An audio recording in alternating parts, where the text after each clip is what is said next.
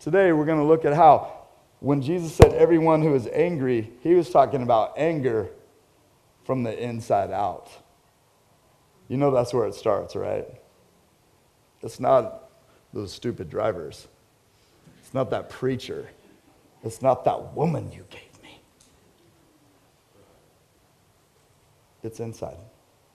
Let's check it out. Let's go to Matthew 5, 21 through 22. We're going to read 21 through 26, actually, but we're going to do 21 and 22. And so this is in the middle of what's called the Sermon on the Mount. This is right after the Beatitudes. Jesus is talking about things that they would understand, like big laws, right? Like the big one that we hear often, right, is don't murder people. Right, check, got it. Well, Jesus said, You've heard that it was said to those of old, the ancients were given this commandment you shall not murder, and whoever murders will be liable to judgment. This week, when I looked at that liable to judgment, I didn't look up what other people said because I've known some people that have literally gotten away with murder. And so do you. You read about them, you see it. They're liable to judgment. It doesn't mean they're going to be judged, but they're liable to be judged. And we think, well, they should have been judged differently or better, or there should have been justice.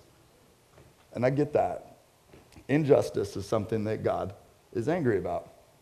But he says, look, you shall not murder, and whoever murders will be liable to judgment. You've heard this. This was the commandment. Makes sense, right? We call it one of the ten commandments. I'm just trying to get some audience participation. All right. I'm throwing up these lollies, but I, I can make it a little more challenging if you'd like. But I say to you, Jesus says, that everyone who is angry with his brother or sister, and some of the manuscripts previous say without cause, but anyone who's angry with his brother or sister will be liable to judgment. Whoever insults his brother will be liable to the council. That's like to their Supreme Court. And whoever says, you fool, will be liable to the hell of fire. That's the hell of fire. He's saying something to us. And here's one of the first things that we can look at anger can lead to serious consequences. It can lead to murder.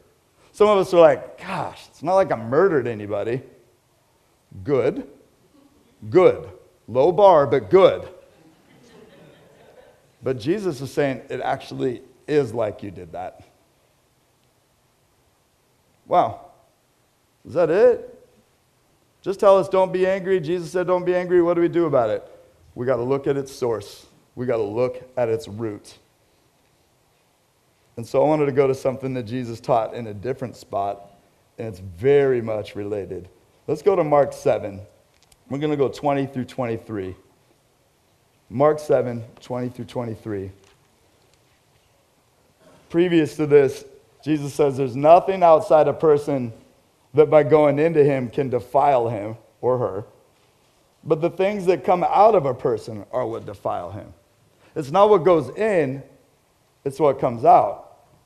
and he's talking to a bunch of religious people who had been given by God a big list of do's and don'ts, including what to eat and what not to.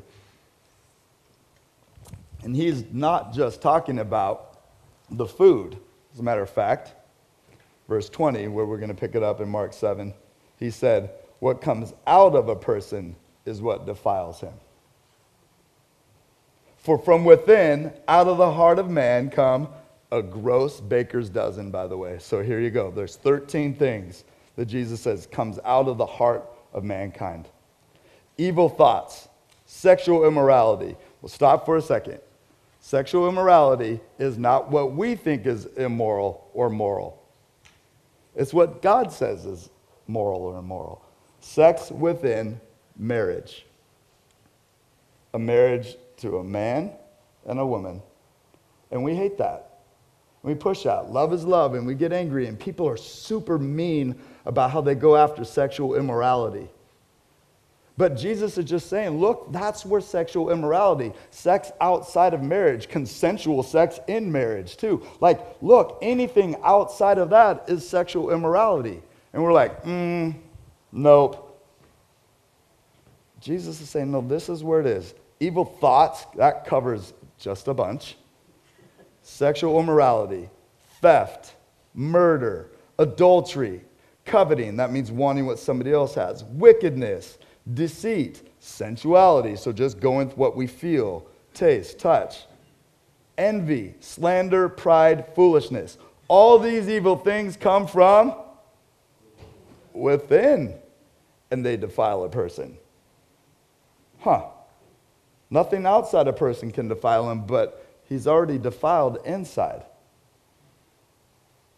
And so anger can lead to serious consequences. Jesus says if you're mad at somebody and you hang on to that anger, you've murdered them.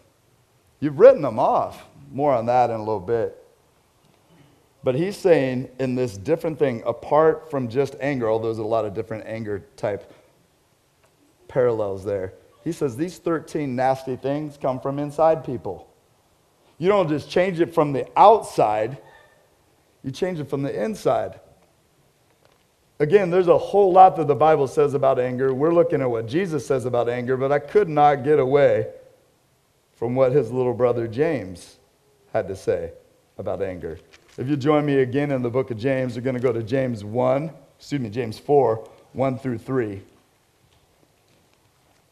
If you missed it last week, I'll remind you James is one of his biological brothers. He's half brother. They didn't have the same dad. Jesus' dad is God. And so James didn't believe in Jesus at first, but something changed when Jesus rose from the dead. His resurrection changed everything. James and his brothers and sisters believed Jesus. Literally, in the beginning of this book, the book of James, he says, My Lord and Savior. Now, I'm the oldest of four boys, never been called that. I tried, it just doesn't work. But it changed for them. They realized he was more than just their big brother. He's God. So he asks this question What causes quarrels and what causes fights among you? If I stopped right there and asked you, I bet we'd have a lot of different answers. I want you to think about that for a second. You don't necessarily have to answer it, but what does cause fights and quarrels among you? And then he answers it Is it not this, that your passions are at war within you? You desire and you don't have, so you murder. You covet and cannot obtain, so you fight and quarrel. You do not have because you do not ask. You ask and you do not receive because you ask wrongly to spend it on your passions.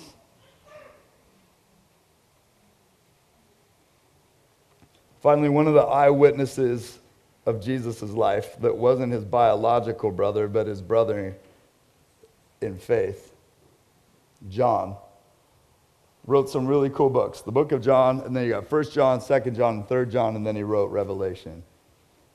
In 1 John 3, we looked at this on 316, like you might know John 3:16, but this is 1 John 3:16. He says, "By this we know love that he laid down his life for us and we ought to lay down our lives for the brothers." We talked about that on Easter, like no greater love than this. Well, the verse right before that, 1 John 3:15, comes yet again at our insides. Everyone who hates his brother is a murderer. And you know that no murderer has life abiding in him. You guys, anger can lead to serious consequences. It can lead to murder. It can lead to writing people off. It can lead to canceling people. It can lead to physical murder, but it can really lead to you're dead to me. Somebody in here, and it's not that hard because I could look in the mirror to figure this one out, but somebody in here has written somebody off recently. That's murder. That's writing them off. I'm not going to deal with it. I won't deal with it. You're too much. I've tried. So, where does murder and anger start? Where's it at, you guys? Within us, within our hearts, within our minds. You're like, no, my heart's got a lot of cholesterol, but I don't think it's got really murder or anything. It starts inside of us. More on that in a bit. Let's go back to what Jesus had to say about anger. Back to that Matthew 5. So, 21 through 22, he's like, Look, it starts inside of you. You're liable to judgment. Something pretty fascinating to me. He talks about insults and sayings. In Matthew 12, 34, Jesus said, Out of the overflow of your heart, your mouth speaks. The reason why we say bad things about people isn't just because they're so bad, it's because of our hearts. I'm not saying pretend.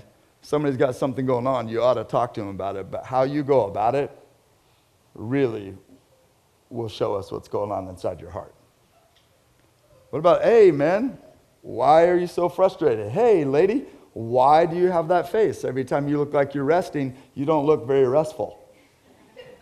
Bless you. You're welcome. And so he's saying, look, your heart's got to be dealt with. And that's where anger starts. We're going to get a whole lot into what this looks like next week with fear or pride. I can't remember which one we're doing first. Do you remember off the top of your head? Me either. Okay. So fear and pride over the next couple of weeks. But anger starts here. And we'll get back to that. Matthew 5, 23 and 24. So, if you're offering your gift at the altar and there remember that your brother has something against you or holding a grudge against you, leave your gift there before the altar and go. First be reconciled to your brother and then come and offer your gift. Right off the bat, and Patrick talked about this for communion out of Romans 5 reconciliation is important. What does it mean? What does reconciliation mean? We've got some people in here that literally part of their job is to help reconcile people to one another. Some of you, your job is to help reconcile accounts, like make sure that it all works out and it all adds up. Some of you are in the business, though you don't get paid for it, of helping people be reconciled to God. Jesus paid for us to be reconciled to God. What in the world does reconciliation mean? Be at peace with each other. Be at peace with each other. Thanks, Jeffrey. What else? To make amends. What's that? Just balancing the books. Balancing the books. To make whole. To make whole. Do you know that what we have to bring to the table on balancing the books is the need to have the books balanced? That's what we bring to the table. Now, in Jesus, we're reconciled. The amends, the, the payment has been made. And so he's saying to these people if you come to church, don't come to church and pretend like everything's great if you know it's not with people. If you know somebody's got something against you, or the assumption for us is that this is just about other people, you might have something against somebody.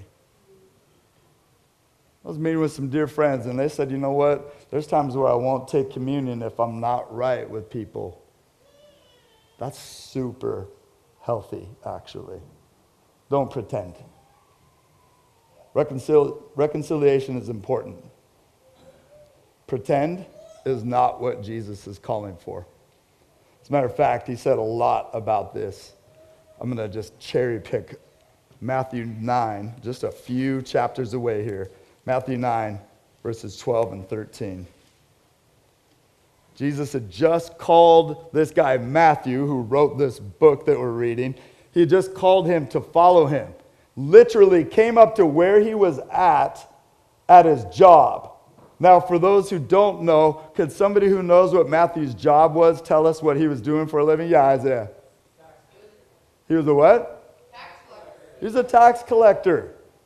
That seems like, yeah, I mean, we just had tax season, so you're a little, uh, right, when you hear that? It was more than, eh. This was a Jew hired and paid by the Romans to take tax money from other Jews. And if he wanted to add a little bit more to line his pockets, he could, and he normally would. And he had Roman soldiers to ensure the deal. And Jesus said, Come follow me. He left his job and followed Jesus. They have a little party, and more tax collectors show up at this party, and they meet Jesus. And the people who are looking at that go, That's terrible. How in the world can your master eat with tax collectors and sinners? and Jesus answers them this way. When he heard them say that, he said, Those who are well have no need of a physician, but those who are sick. That's a little weird English for you. He's saying, Doctors get called for sick people, not for people who are well. Go and learn what this means, Jesus says. And he quotes Hosea 6 6 to them. I desire mercy, loving kindness, compassion. That's what that word means. I desire mercy and not sacrifice. For I came not to call the righteous, but sinners. But I'm a Christian. I tithe, I help with the children, I come and clean, I do all kinds of things. Yeah, I've got problems with people, but that'll have to work itself out. I can't miss church. I can't miss an opportunity to go to a Bible study and quote the Bible and talk about it, but not necessarily live it. What do we call that? Some of you had a name in your head right now. Oh, I know who I call that. But yeah, right? It's like hypocrisy. Jesus is saying, Look, I'm not calling you to play church. I'm not even calling you to do something on the outside. I'm calling you to deal with it on the inside because reconciliation is important. If you're reconciled to me, you're not just going to be an outward person, you're going to be an inward person. An outward expression of worship or faith with a hard heart on the inside, Jesus is like, I don't want that. So you can repent, you can be reconciled to him, or you can keep playing games. He wants compassionate, merciful, loving hearts because he's been that to us. But you and I live in a culture of cancellation. Not always, there's lots of people that deal with their stuff. But a lot of us cancel, ignore, ghost. Ghosting, right? If you don't know what that is, you just don't communicate at all. Well, I didn't ignore him, I just didn't talk to him at all. I don't have a lot of hair left. That'll make me pull out the rest. That is ignoring. What about leaving? It'd just be better if I didn't say anything at all. My mom said, if I don't have anything nice to say, don't say anything at all. Start working on something nice to say. Give your anger over to the one that can handle it. Cast all your anxieties on him. Bring to him your pain, your agony, your frustration, because reconciliation is important. I got more on that in a bit as well, but I have a question that maybe some of you are asking. What if others don't want reconciliation? And I heard the whole Matthew thing, and I don't want to pretend Matthew 5 is good. Jesus is bringing the truth. I don't want to go to church and pretend. So I literally stopped at church and I went and called my friend, and they ghosted me. Or I've tried all week, all month, all decade, most of my life to try to reconcile, and they don't want it. I've tried. What do I do?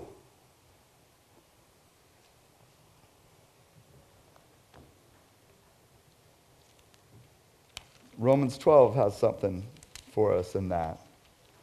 Romans 12, and we're going to go 18 through 21. The whole chapter is fire. It will get after some areas of your life that you need to have gotten after, but you may not necessarily equate it to the whole anger thing.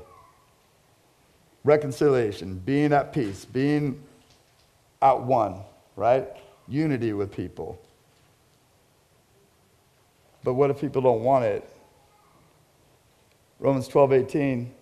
If possible, so far as it depends on you, live peaceably with all. Now, some of you hear that, and like Tony Evans says, you hear, look, be patient for as long as you can, but when you run out of patience, let them have it. Just, it's time to throw down. Please listen. As far as it depends on you, like, do what you can. Beloved, never avenge yourselves, but leave it to the wrath of God. And God does get mad. And his anger is righteous and always well placed, never abusive. Vengeance is mine, God says. I will repay, says the Lord. To the contrary, if your enemy is hungry, feed him. If he's thirsty, give him something to drink, for by doing so, you'll heap burning coals on his head. Now we're talking. I'm saying, like, look, they're going to be convicted. What they do with it, though, isn't up to you. Don't be overcome by evil, but overcome evil with good.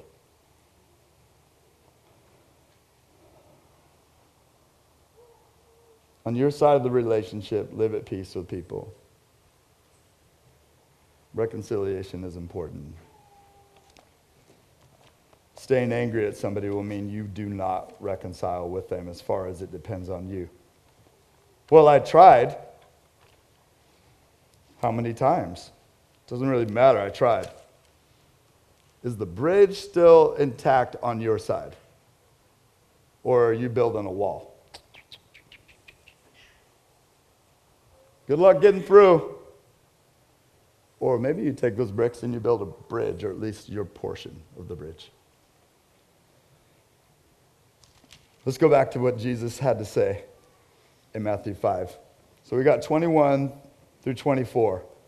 He's like, Look, don't insult people, don't yell at them, don't hang on to your anger, that's murder. It's like, look, don't pretend if there's people that have stuff against you, go and deal with that with them as much as possible. As much as possible for you. And not like, if I can't stand anything, I can't stand anymore. Not that, but you go and you try and you open the door and you ask God not only for help, but you ask Him for the will to even want to do that. Finally, Jesus kind of ties this all together in a way that is really remarkable, and I know I commented on it last week a little bit. Come to terms quickly with your accuser while you're going with him to court. This is just weird. You're going with your accuser to court. Generally, you show up in different cars for that. But do that quickly, lest your accuser hand you over to the judge, and the judge to the guard, and you will be put in prison. Truly, I say to you, you'll never get out until you've paid the last penny. So, anger can lead to serious consequences. This took like jail time. Murder and reconciliation is important. How about Jesus saying, Look, your anger towards others can harm you. I'm just going to tell a parable that Jesus told in Matthew 18 about this. It's really profound. Not a lot of time to unpack it, nor do I really think we need to. But check this out. Peter, like his like prized pupil, so to speak, who always seemed to step in every pile they possibly could. He comes up to Jesus and says to him, Lord, how often will my brother sin against me and I forgive him? As many as seven times? A quick little thought on this. The Pharisees, the most religious people, the most righteous, self righteous to be sure, but they followed the rules really, really closely, but their hearts were far from them. That's why God would say to them, Hey, don't just sacrifice, be merciful. Like you've been reconciled to me, help others reconcile. But they were really, really, really professional holy guys. They would say, Three times you would forgive somebody, but the fourth time, it's over. We have a saying fool me once, Want to finish it for me? Fool me twice? Like you don't get me twice. The Pharisee said three. Peter's like, let's double that and add one spiritual number of perfection. I'm a Jew. I got this down. Jesus, seven times? Jesus said to him, I do not say to you seven times, but 77 times, or 70 times seven. Now, some of you, that's what you're going to hear. All right, 77 times, but on the 78th time, it's over. Or you go 70 times 7 is 490. 491st time, done. And you got a little tally mark on the wall, right?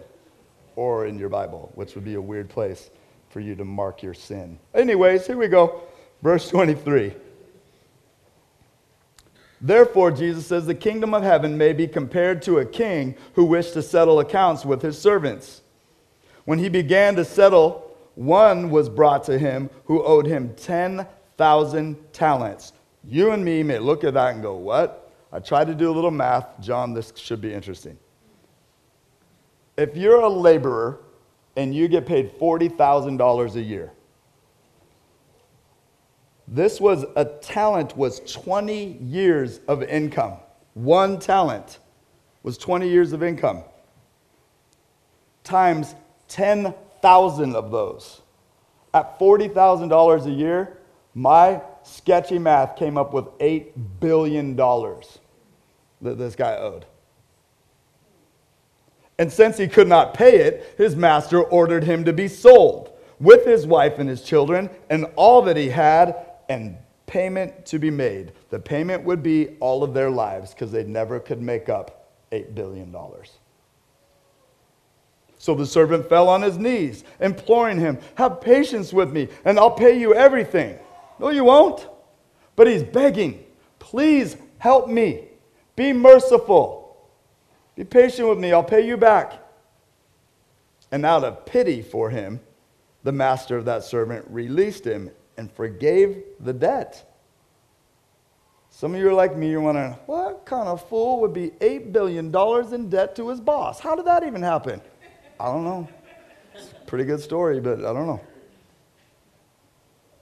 But when that same servant went out from where he had just been forgiven, he found one of his fellow servants who owed him a hundred denarii. Another quick little math thing at 1923 an hour times eight hours, that'd be $153 a day times 100, you got $15,300 he owed him compared to the 8 billion he had just been forgiven. You owe me 15,300, which sounds like a lot of money until you compare it to 8 billion dollars. So he finds him and he seizes him and he began to choke him, saying, "Pay what you owe." So his fellow servant fell down and pleaded with him, Have patience with me and I'll pay you. Should sound familiar. He just rehearsed that speech and delivered it previous. But he refused, and he went and he put him in prison until he should pay the debt. Now, when his fellow servants saw what had taken place, they were greatly distressed. And they went and reported to their master all that had taken place. Then his master summoned him and said to him, You wicked servant. I forgave you all that debt because you pleaded with me. And should not you have had mercy on your fellow servant as I had mercy on you? I'm stopping and making a big deal out of this because you've been forgiven a lot. The one who could be so angry with you that he sends you to hell decided, I'm going to pay for you. Should you and I not be merciful and kind and compassionate and forgiving with others? And in anger, his master delivered him to the jailers until he should pay all his debt. Remember, that was impossible, so he dies in prison. So also my heavenly Father, Jesus says, will do to every one of you if you do not forgive your brother from your heart. Now, the 70 times 7 or the 490 or whatever we might think is not the point of the story. What's the point? Anybody have a takeaway from this one? Forgive when you feel like it. Oh, as you've been forgiven. Oh man, that's what I love about church. They tell us to do impossible things and then say, God bless you, have a good day.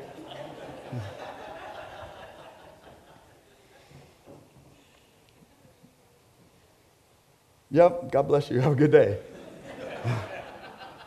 like, we as Christians know that we've been forgiven more than people know, but not more than what God knows, and He willingly did so while we were yet sinners, as we were reminded by Patrick. Ephesians 4:32 and it'll be on the screen and I'll try to remember it from memory. Be kind and compassionate or tenderhearted towards one another, forgiving each other just as in Christ God forgave you. So we learned three things here. Anger can lead to serious consequences. Reconciliation is important to God, and I didn't even get into 2 Corinthians where he calls us to the ministry of reconciliation once we've been reconciled. And anger towards others can harm you. You remember what unforgiveness is? Swallowing poison and hoping the other person dies. You guys, this is not easy. You desperately need Jesus. And Jesus said, if you're angry and you hang on to it, you're murdering people in your mind and in your heart. You're separating yourself from God. You're playing church by going to be at church, going to be at Bible study, going to your quiet time, praying for all kinds of things for yourself, but not for others. You've forgotten what's been done to you and for you and how you've been paid for. And you're in good company because every human being has been like this. So, how in the world do we move towards Jesus? Let's stay in what Jesus said. Just very quickly, go back to Matthew 5, verse 6. These are called the Beatitudes. This is what it means to be happy, to be blessed. He says, Blessed are those who hunger and thirst for righteousness. Dear friend, it does not say vengeance. It doesn't say for the justice that you're looking for. All those things are covered in Jesus' righteousness, his right way. So hunger and thirst for righteousness, for they will be satisfied. You'll be fulfilled. Not when you get vengeance, not when you get your comeuppance. I don't know. They get it at your hand. But when you hunger and thirst for righteousness, you'll be satisfied.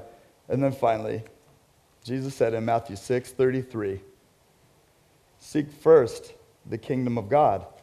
And here goes that word again his righteousness, his right way. And all these things will be added to you. What does it mean to forgive somebody that doesn't want to be forgiven? You give them over to the Lord. Look, it's, it's on you now. I mean, I've done all that I can. If you want to come and talk to me, I'll try it again. But I do feel a little bit wounded. I feel a little bit caught off guard that you are going to come and say the same argument over and over again, but maybe, just maybe, their heart will change and you're willing because you've been forgiven so many times by so much more perfect a forgiver. And so we say, look, I forgive you, or take a big breath because this one's going to be serious. Will you forgive me? That you don't make yourself look better than you really are? Because we all feel like we're way better than we are. Remember that prayer? Dear God, make me the person my dog thinks I am.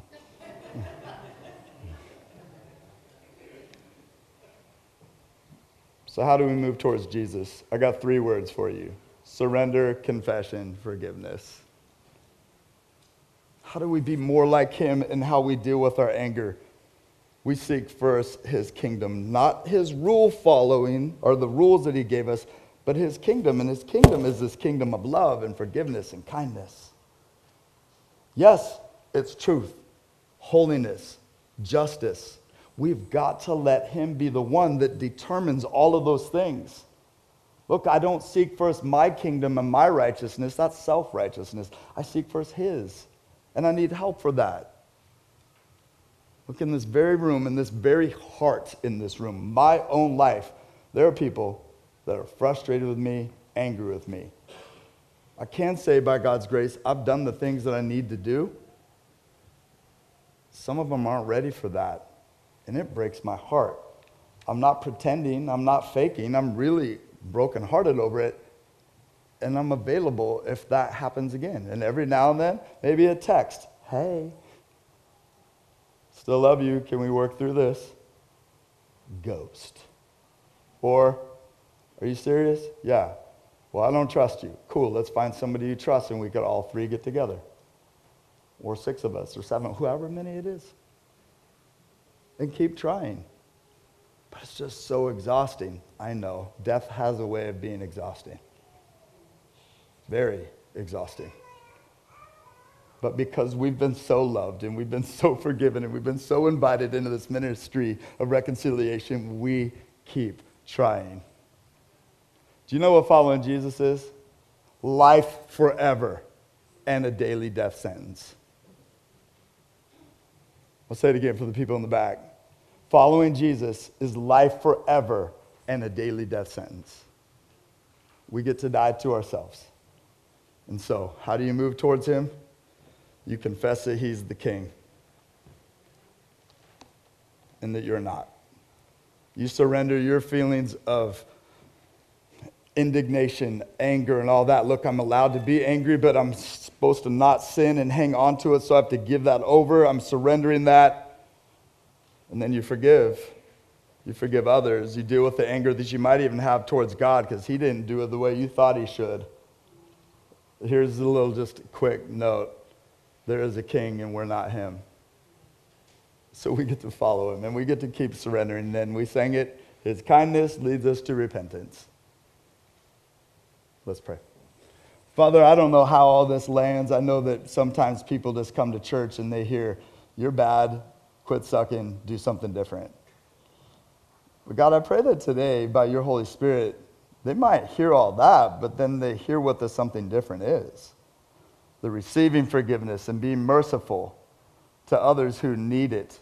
Maybe not holding everybody's stuff against them, but instead just saying, Look, I've been forgiven.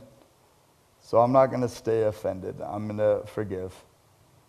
We don't need to lie, and we shouldn't lie, and we should be honest when things hurt us, Lord. But the reality is, we need to know that we are not the final judge. You are. And we would trust you in that. We believe you, and we'd have the want to to do it. God, I love you and thank you, and thank you so much for this time together. I pray that we would be strong, that we would be courageous, that we would be contagious. We wouldn't keep the good news to ourselves, including to people that we just hope some bad news on. May we repent of that. May we be forgiven, and may we forgive. God, I pray all this in Jesus' name. Amen.